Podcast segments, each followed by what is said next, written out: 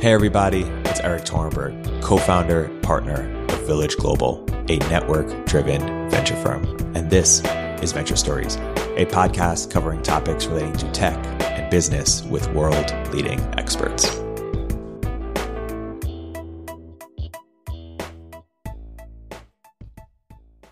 Hey, everybody, welcome to another episode of Village Global Venture Stories. I'm here today joined by a very special guest, uh, Village Global Portfolio CEO, Kevin Gibbon, uh, founder CEO of Airhouse and previously uh, founder CEO of Shyp. Uh, Kevin, welcome to the podcast. Thank you so much for having me. Really excited. So, so Kevin, by way of introduction, why don't you describe what Airhouse is, and then let's talk about the journey of uh, how you came to start it. Yeah. So what Airhouse is, it's an end-to-end fulfillment solution for e-commerce companies. So if you, and specifically if you're creating your own physical product. So after you've set up your online store, um, after you've manufactured your product, um, how do you get it into your hands of your customers? That's what we really help with. And there are other solutions out there, but what we want to make it as easy as Shopify, a Stripe, um, name your favorites, AWS. Um, we really want to help entrepreneurs focus on what is unique about their product that they're selling. And really, it comes down to two things it's the product, the need for the products, and, and your marketing. And so we just want to be that kind of third leg there to, to really help you um, get get your product in the, your hands to your customers without having to hire a huge operations team. Talk about the journey of, of how you came up with the idea of Airhouse and how it sort of ties to, to some of the work you were doing at Shyp.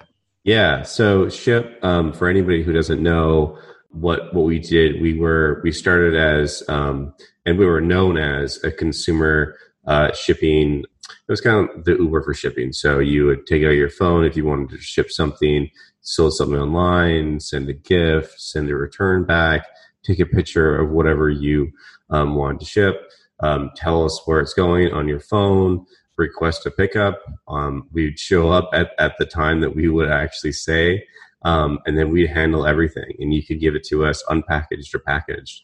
And so what we actually did and what we built is we built a full stack solution. So we had all of the we built everything on the technology side internally ourselves.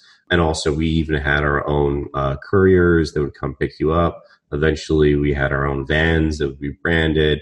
Um, and we also had our own warehouses that we would lease leased as well.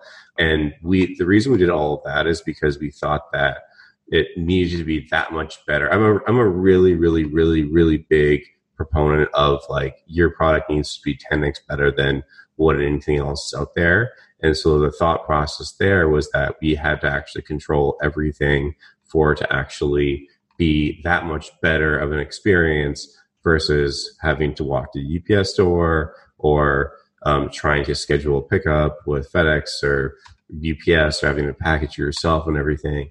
Um, and that actually turned out to be true. We we had a lot of fanfare with with Shyp. People love the product. Consumers loved it. They started shipping more. It was a really great product, but a lot of problems actually. Like, it, but and also we we took a lot of VC funding, so we we raised um, sixty three million dollars total in funding. We had amazing um, people um, that joined the company, and also our board. We had world famous um, investor John Doerr, who uh, was one of the like I think the, the, one of the first investors in Google and also Amazon um, and a number of other ones joined our board. And everybody was really excited and we were really thinking we were bringing we were building the next basically uber for shipping. But a lot of the problems that we ran into was i think the biggest thing was that we had a really great fit with consumers um, and that was awesome they loved this they told everybody they knew about us but the frequency of use just so low as you can imagine and I, and I, I got this criticism early on and and I knew it as well, and we all the team knew as well. And our plan was is that we were going to go up market, we were going to go to SMBs, we were going to go mid market, we are going to go to enterprise, and we would build this like core piece that would like it's just this this shipping like hub that we kind of just plug in a bunch of different products. I definitely say for any entrepreneurs that are listening, that is not a good idea. um, I would say start with what you actually think is going to be the best fit and scale it from there. And so a lot of the problems that we ran into is that we had to have physical locations in every single market. So at our height, we were in five different locations. We had over 300 employees. Uh, we, we actually were able to manage that very well. Like even in all of our cities, our it, it was the the product was still the same, and we were very very careful on the quality that we provide for our customers, and it, that actually did scale. But the problem was is that there just wasn't enough. So for us, we had a lot of um, operational expenses that we had to actually put into a market to launch it. So we had to have a warehouse. We had to have actual physical uh, machinery inside of the warehouse. We had to have um, a certain amount of staff on board at any given time to be able to provide the level of service that we that we wanted to actually provide for our customers. And that just really it costs, and then also marketing and customers and knowing that we exist and all of these things. And so there was just a lot of upfront capital that we needed to invest invest into it. So looking back at that, I'd say, and we could definitely dig more into this, and this is a, a very long-winded answer to your question. Uh, looking back at it, I, I, really don't think that it was a VC backable company the way that we started, just going after consumer. I think we had a great fit, but the, the market just isn't big enough and uh, it, it's just it takes too much capital uh, to to really make it profitable in every single market. Um, and so we went through a long journey. Uh, we did a couple rounds of layoffs. That was super super super tough. Um, we then went down to one market to San Francisco uh, to so we actually weren't even operationally profitable. Um, which if if you think of any other VC company, like think of a SaaS company that, that's that's actually not not uh, profitable on the, the the money that they take in from their customers versus their expenses on the technology. That's insane, but that's what we were, and this this was in the kind of the height of uh, the remote control of your world, and you could control everything, and there were there was a lot of uh, dollars, venture capital dollars, being spent on actual physical infrastructure, um, and that's not the case anymore, actually. And so we ended up, um, uh, we scaled back and we wanted to prove out profitability in San Francisco. We actually did that, and that was an awesome milestone the team achieved. And we, we did a ton of different things, and we built an SMB product, and we were going up market, and it was it was really working. But at that time, um, it was just a little. It, it was just too late. Um, I think we had probably $5 million to the bank at that time. Uh, we still had a pretty big team as far as engineering and everything goes. And we had San Francisco operations and everything. And so right into like the end day, trying to raise more capital to make that thing work, um, we just couldn't make it work. But what came out of that uh, is myself and my co-founder, um, Sarah, we, we really saw a really big need for these call them D2C brands, um, direct to consumer brands. Like to call them, I like to call them digital first brands because they actually have a lot more channels than just their D2C channel very, very quickly.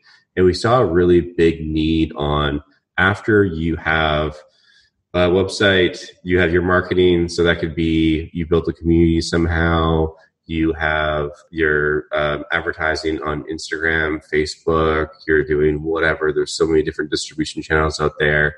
And also, um, once you've either built a small batch of test orders or test um, products within the US or internationally, you can actually scale uh, and outsource the manufacturing of your products actually very quite efficiently now. There's so many different ways you could do that. And what we saw a really big problem was is that once you get those sales and you get all these products manufactured, how do you actually get it into your hands of your customers? And that's really the problem that that we saw, and we thought that we could approach it from a technology only uh, solution, and that's kind of the the problem and kind of where and why Airhouse was was born. Totally. Thanks for thanks for sharing that. And just to zoom out a bit and just talk about sort of more, you know, founder perspective, lessons learned. say a bit more from the, about the Shyp experience in terms of generalizable lessons that you think other entrepreneurs uh, listening in can can appreciate or, or, learn from. Yeah, there's there's so many. So I think that knowing if your business really, I, I, I call deserves. Um, you can use a different word, but I really think it is deserves venture capital money. Um, if you are taking venture capital money, and that's different than angel money. So let, let, let's say if you're taking more than $10 million, you need to know that you're going to be able to really scale this thing. Um, at every single round, every investor is looking for a 10x return on their investment. And you need to know that going in.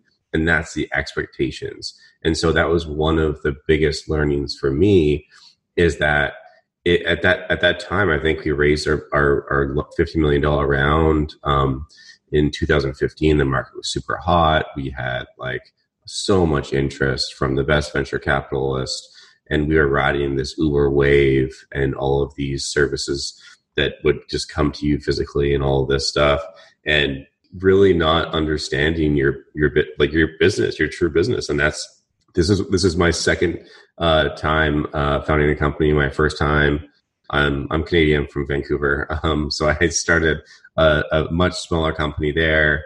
That also didn't work. It was a shopping app, and we, we don't really need to go into into that. But raised like 100k or something like that from friends and family. And I think really understanding um, how how is this going to turn into a hundred million dollar business um, if you're going to be taking VC. If you're taking angel money and you want to create like a nice SaaS product that's going to be making five million ARR or something like that. But that's that's fine, and, and your investor is going to be fine with that. But I think that really setting, knowing that yourself was a really big um, learning for me.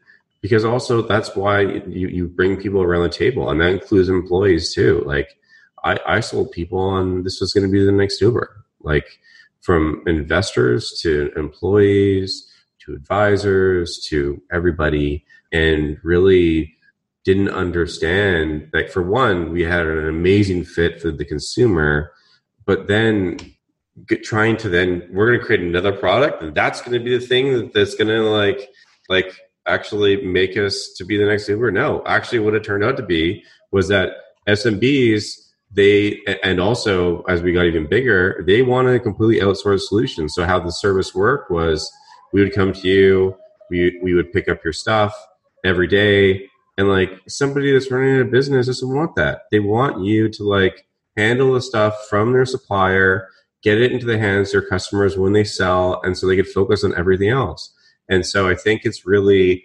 knowing start for one starting with the thing that you think you're going to scale and if you are taking vc dollars really understand what what that actually does mean and and knowing that you're going to have to return.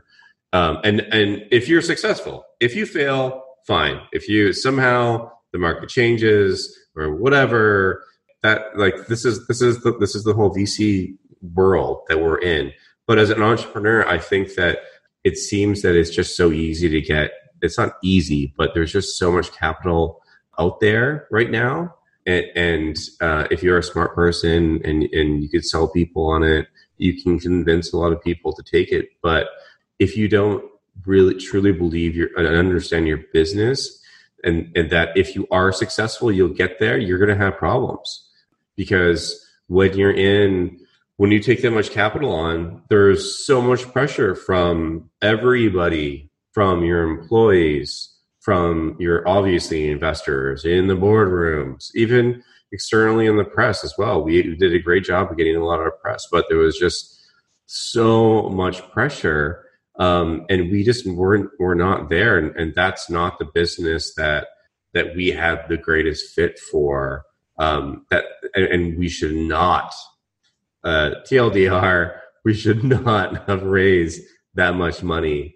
Uh, I think that that is a huge, huge, huge learning that when it's easy going, it's easier to raise money. That uh, people and I've heard I've actually heard this advice right now. Like uh, we're going through right now at Airhouse, and we could talk about it as well. Like COVID, and we should definitely t- t- touch on that. Like is just accelerated e-commerce into like I don't know, some people call it 10 years ahead. And like we're we're like we're, we're powering and we're kind of like the think of us as like the stripe of e-commerce yeah. if you kind of want to think.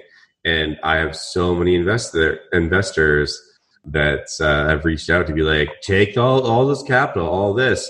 But I just like for where we are right now and the traction that we have, which is unbelievable. Don't get me wrong. I'm not going to say it's not, but like just know the stage you're at and take the capital that you can actually deploy and make sure everybody is as happy as possible and you will have the best outcomes. Yeah. Let's, let's segue into, um, just sort of how, how e-commerce uh, and, and D2C have, have evolved. Before getting into COVID, just even in the time that you've been in it, you know, five years plus, why don't you talk about how you've seen the, the space uh, uh, evolve and mature and, and what opportunities have, have presented themselves as, as a result? Yeah, I, I think there's a lot of things that have changed. So I think that the, the reason there are so many uh, digital first brands um, today or even just 10 years ago when they started like first coming out like thinking about Warby Parker and, and all of those different brand Caspers and all that like what why did they have success versus the traditional um, CPG companies that would have all of their R&D and everything inside of these massive companies I think that the biggest thing actually that changed is distribution I think that now the internet um, has really democratized the way that you could reach your customers. So there's so many different channels through Facebook, Instagram, um, even sharing on messaging. Like that's that's how I get a lot of the products that I buy online is through messaging with friends. That was really not a thing before. So I think that has completely changed versus going into like even before you buy things on the internet, like going before and you you just browse the aisles to see what you want um, and that meant as a brand, you'd have to sell into a buyer and convince them and all of these things. And then you had the marketplace models, you had the eBays and the Amazons and everything that they're great, obviously.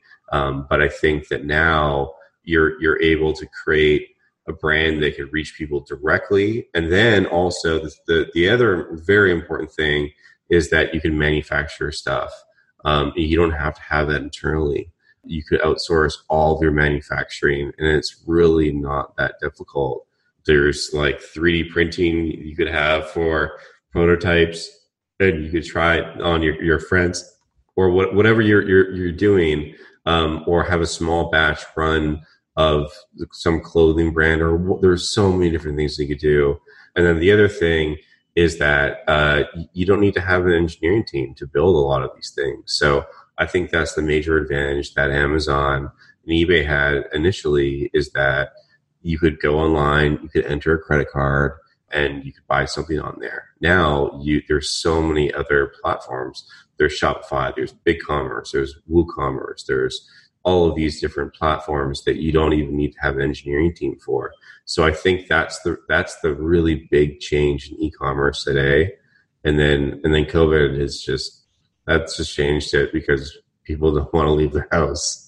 Totally. Let's get into in, into COVID in particular and, and, what that means for sort of the medium term as uh, as you know COVID ends at some point. yeah, it has to, right? Hope so. yeah. Yeah, I, I, think I think I think that what it's done to e-commerce, I, I think that uh, it's just accelerated everything, and I think that it's it's for one, it's forced people to buy things more on, more online. So I think there's going to be a very short spike of just massive activity and people buying everything online, um, whether that's through Instacart, whether that's through your favorite D2C brand online, whether that's through anything.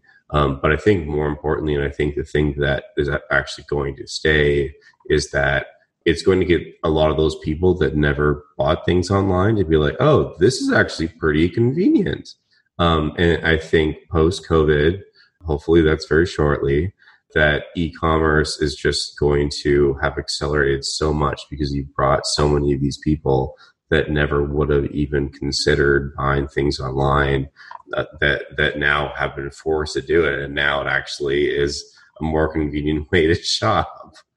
Totally. What are the lessons we learned from the first wave of D2C brands? And and and as you if you put sort of put your your VC hat on, yeah, how do you sort of evaluate you know what what, what D2C brands or what you know subspaces are more likely to be successful versus others in, in a venture context?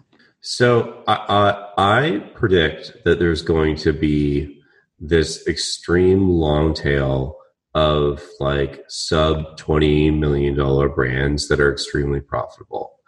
And that's actually our goal at Airhouse. Like I, I, I, I want to be able to power like a single entrepreneur to have a $20 million brand themselves and outsourcing absolutely everything. And, and, and we're handling um, this, this one major piece for them.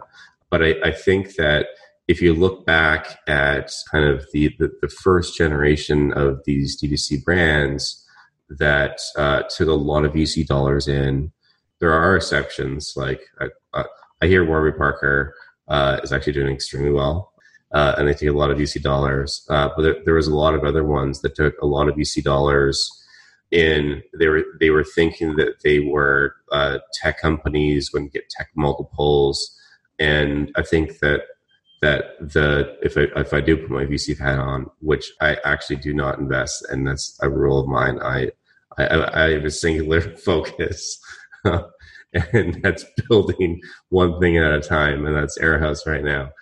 But I, I think that um, a lot of VCs and also the entrepreneurs as well, um, and I, I take it even back to kind of my experiences with Shyp, that like you don't you don't truly understand your business and what the actual opportunity is. Like a D2C brand, the defensibility that you have is not the same as a traditional technology company. If you if you think of somebody like a Facebook or um, any any sort any sort of company that has network effects, um, you don't have that. No no D2C company has network effects at all um, because you have a competitor. They come out and actually just copy exactly what you've done. And so what I think you're going to have happen is you're going to have a lot less. you're going to have you're still going to have a lot of like I think a lot of seed and maybe Series A investments going into D2C brands. Obviously, there are exceptions, especially if the technology is crazy, hard to build, um, and you have a physical product. But I think that the the way that you the brands are going to be built is just so much different. So I think you're just going to have this very long tail of these like mass, these very, very profitable companies because everything's outsourced and you don't need a lot of these things. You don't need the infrastructure. You don't need all these things. Of course, there are going to be exa- like exceptions. So like the apples of the world, like there's, you have a device and then you have an ecosystem and you have all these things. Of course, there's going to be exceptions to that. Or if the tech is very, very, very hard, what's an example? Like uh, I've heard uh, Eight Sleep. They, they, I'm not sure if you know who they, they are. They're, they're a mattress company. You know who they are? Yep. Yeah. So they they they claim that they could it's it's the they could it's a bed and they can actually um, automatically know the exactly the, the temperature that makes you go to sleep and better and all these things like I don't I don't know if that's like very defensible I like my my first my first thought is it is defensible for a couple of years but then somebody else is going to come in and replicate it and so I think that there's just going to be this very, very long tail of these D2C companies that outsource everything. And there's just going to be a ton of them. And that also, I would say that these brands will not be selling through the marketplaces. I think that that is very clear that these brands will not be selling on Amazon. These brands will be going directly to consumer through their own websites and they'll be shared through all these different channels. They could acquire customers, hopefully profitably through Facebook or Instagram or whatever new thing comes out. Um, so I think that's going to be the next generation. And the previous generation was just took a ton of capital and they were really just treated like tech companies and they're really not. The defensibility just really isn't there. And how should we think about um, to to what extent brand uh, is defensible or what separates the brands that it, defensibility is sort of a spectrum the ones that are more enduring versus versus the ones that are that are less enduring or or other other important criteria, uh, make or break criteria of uh, that will make a DTC brand successful? I, th- I think long term, it's going to, it has to be net- network effects. So anything that has a network that you just can't like thoughts that come to mind would be like Peloton. I don't know if that's like initially. I, th- I think they have a, a, few year head start, but I think there's going to be other, and I know there are other competitors that they have. But are your all your friends on there? Do you want to be on there?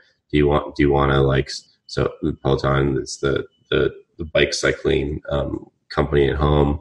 Um, I think that that definitely is something that's like defensible, but I, I haven't seen like a a DTC company that that has the same defensibility that you would say like a Facebook or or a Twitter or or like a typical tech investment has. So I think that there still is going to be a, a ton of venture capital that's going to be invested but I think it's going to be in the early rounds. And I think that there's a, a ton of money to be made, though.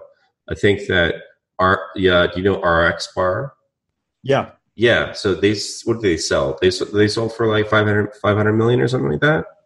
Yep. I actually don't think they took any venture capital, but like if you were like an, an A like a Series A investor in that company, that it's like a home run. That's amazing. So like I think that the days of raising like like 250 million dollars for this D2C company that like is just amazing at customer acquisition um, and has like a, a, really great product. I think those days are over because somebody's going to else is going to come in and they're going to copy it and they're going to do it smarter probably and cheaper and all of those different things. So I think that's really that's that's that's a major thing that's changed. Yeah. To talk about how hard it is to uh, get a DTC brand off the gra- uh, ground and how uh, Airhouse uh, makes it easier? It really depends on what kind of DTC company you're looking to build. So if you're looking to build something that's just a hobby, that's different. And I think that you should talk to your friends or whoever, whatever people are going to be using your product and make sure you like validate it and then build it and then and then build it in, in low quantities. Make sure you're not like you're not spending too much money in inventory and probably do all, all the fulfillment shipping yourself. You use a company like shopify um, if you're selling online and all those different things. I think that if you have like a, a bigger idea um, you're you're taking venture capital um, you're looking to really scale this uh, i think there's a lot of different tools from the beginning that, that you like you should you should look to use. And and I, I personally think you should outsource absolutely everything except for your product and marketing. That's your, your unique thing if you're looking to build something big. So there's obviously hire the best marketers you have. Hopefully you yourself as a founder are an amazing marketer. I, I would think that's that's kind of baked into probably a lot of the the most uh, successful DTC brands. I, th- I think the most important thing is having a unique product that solves some need for somebody. And I'm I'm actually a huge fan of Shark Tank. I'm kind of addicted to it, and I just I watch in the background all the time because I just I love all those entrepreneurs that that come up with all these like crazy things that you you never even think for this like segment of this market that that maybe could be big or could not be big.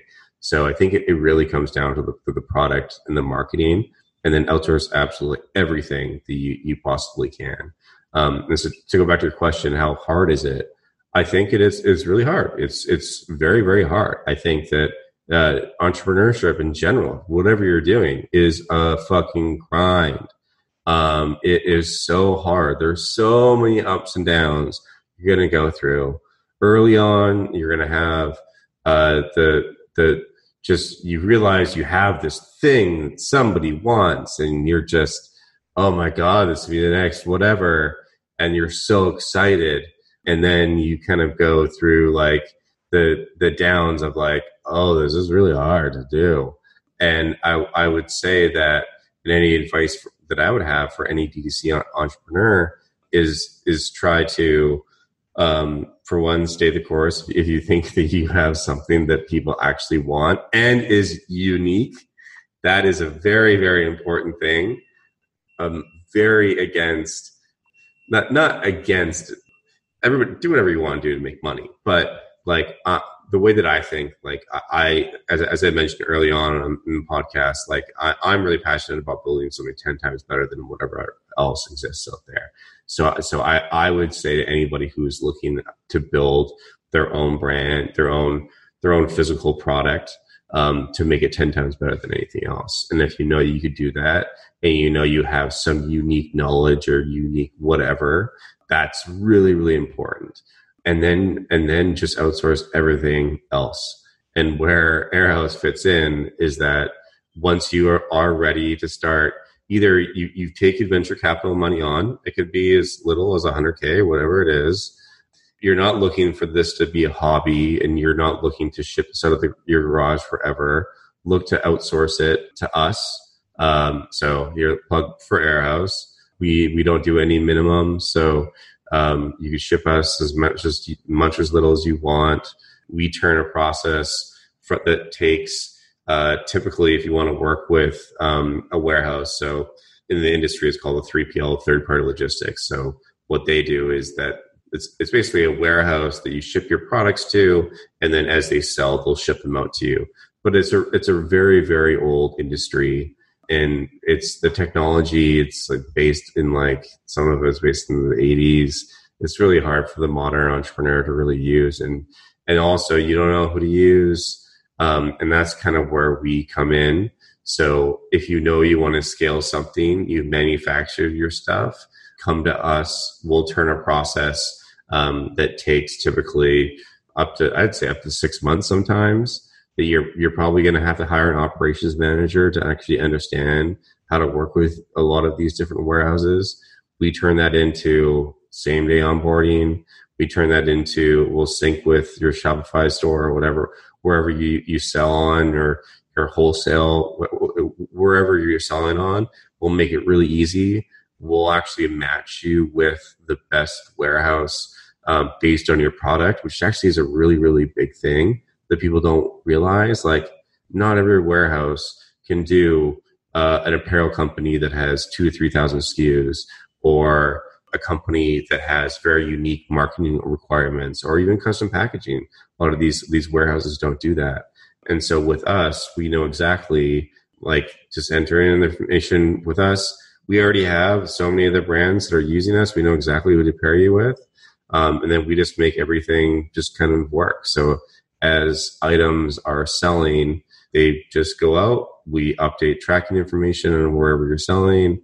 Um, and then there's a lot of things that we have planned in the future. But what we want to actually really enable is outsourcing the, that operations piece in your team. And that starts from a company that is looking to scale. So early on, looking to scale, they, they, maybe you haven't taken on any venture capital. Maybe you just have something that's really taken off and, and you don't want to like continue. We've even had people have the the hire had like ten part time people that are labeling things and packing things in their in their like in their office or their house or whatever. Like you should not be doing that. Like that's a waste of your time. Don't like give manage those people and everything. Just don't do that. Outsource that. And so uh, we see people that we could do that but also um, we we want to actually enable the kind of the mid market brand too. So we, we've actually seen a lot of of our customers that we can really just give more leverage to. So instead of you having to have an operations team that, um, and at scale, it's actually, they're huge. Like if you look at a company like, um, a Casper or whatever, it's like half of their team away luggage, which is a bad example now because they're not doing that well, unfortunately, probably due, due to COVID. But but like half their team is dedicated to, to getting stuff to their customers.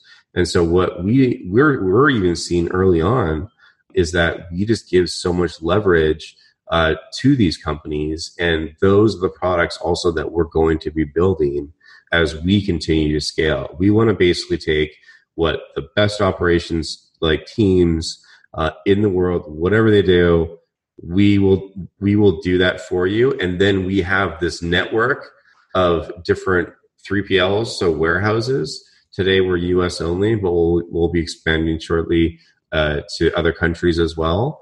that you don't need to take a chance on. You don't need you don't need to to have a up to six month onboarding process and then realize that this warehouse is not meeting your demands or anything. We can switch you right away if things are not working because you only use our platform once. And so we have this like two sided, like the network effect. And we actually, and this is such an overused term in the VC world, we actually do have a network effect because the more customers we have, the more partners we have. And so we know for one where to pair part people, the brands with the partners, and then it just strengthens the whole network, which is really, really valuable. And that's something that no individual brand, I don't care who you are, uh, even today, I would say, I'd say for any brand that's doing less than $20 million uh, in sales, there's no way you could, your operations team could do what we're doing today. Uh, nor should it actually be focused on it.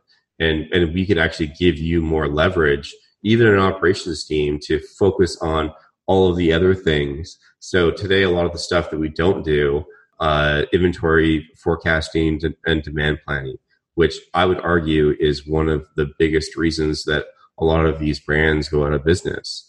They don't know exactly how much to order from the supplier. Um, and that's like in, in these D2C brands, what they have is they have a negative cash flow cycle. So they have to put up the capital first before they make the sales. And so um, we're we're working with brands and giving them best practices. And, and, this is not a product we have today, but it's really just what we suggest to them. You should really like the best brands in the world are the ones that have the the shortest amount of cash to their suppliers um, and know, and it's all data based, um, how much that you should be ordering. I, we, we've seen brands that have years of inventory based on their sales that they thought that their product was going to take off. And so, working with somebody like us, we really want to be your outsource operations arm of your company. Um, and those are the things that we can really help from in, inception for anybody who's really looking to grow to I'd say today mid market, but then we we want to continue to expand to um, larger like 100 million, 200 million, 500 million brands eventually. That's kind of the um, the the eventual vision of the business. But you, you mentioned uh, Kevin that a lot of these D2C brands won't go through the marketplaces. Why not? Why, why wouldn't they just use Amazon or, or, or the others? Yeah, so so I think that um, for for selling, I think that uh, Amazon. I'd say I'd say that these brands should sell on Amazon if you are a category leader. So if you have the cheapest batter- batteries, um, you should go on there. There's actually been uh, I can't remember the, the, name of the company. There, there was a, a, very very cheap company, uh, a cheap camera company. It was like twenty dollars for it was just like a a camera you put around your house, and it came from people who were at, at Amazon and they made it, and it went straight up to the top of the list. You, you searched um, household camera and, and and went straight up. So like that's the reason you should sell on Amazon.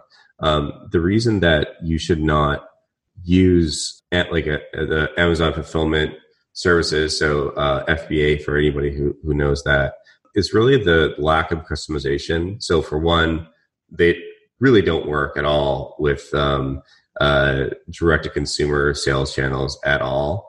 Uh, so, like, if you want to, good luck trying to use uh, FBA to to get it into your hands of your customers that you sold on Shopify or BigCommerce or or whoever. But also, I think that what we offer um, and and why also uh, a lot of these um, uh, 3PLs and warehouses exist um, and why we're creating this network of them is that there's a lot of customization that goes into every single brand. Um, it's stuff like mark material uh, that may rotate.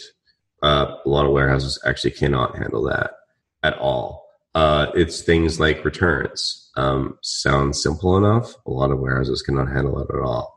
Um, it's things like uh, the selling so many different SKUs, like just the makeup of the warehouse. They they literally just don't have like the actual racks that are configured to do all those things. And I know all these different things from from building Shyp and we built our own warehouse and and our own software and and and all of these different things you need to, to, to have.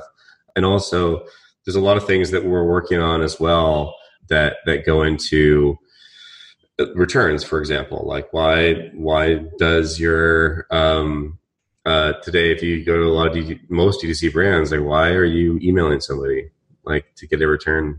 They're they're you're saying you want to return something. They're sending back your label, um, and that that that's just wasting what you would you now as a brand need to manage a lot of those different things. Um, and so what what we actually see is that the, there's a ton of customization that a lot of these brands want and it's not a one size fits all at all for any of these brands. And so that's what we're really building. We're really building the ability that you don't need to focus a lot on this and also we'll give your operations teams and also so we deal with engineering teams as well.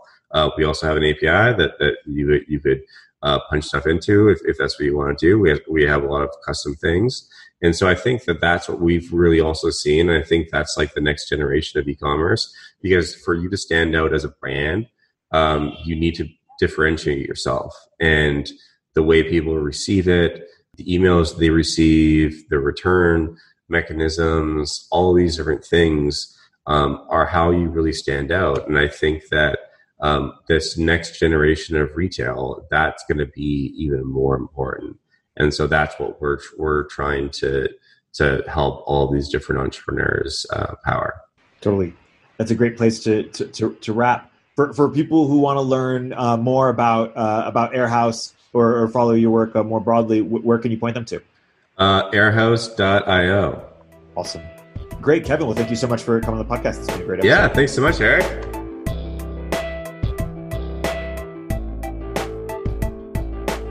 If you're an early stage entrepreneur, we'd love to hear from you. Check us out at villageglobal.vc.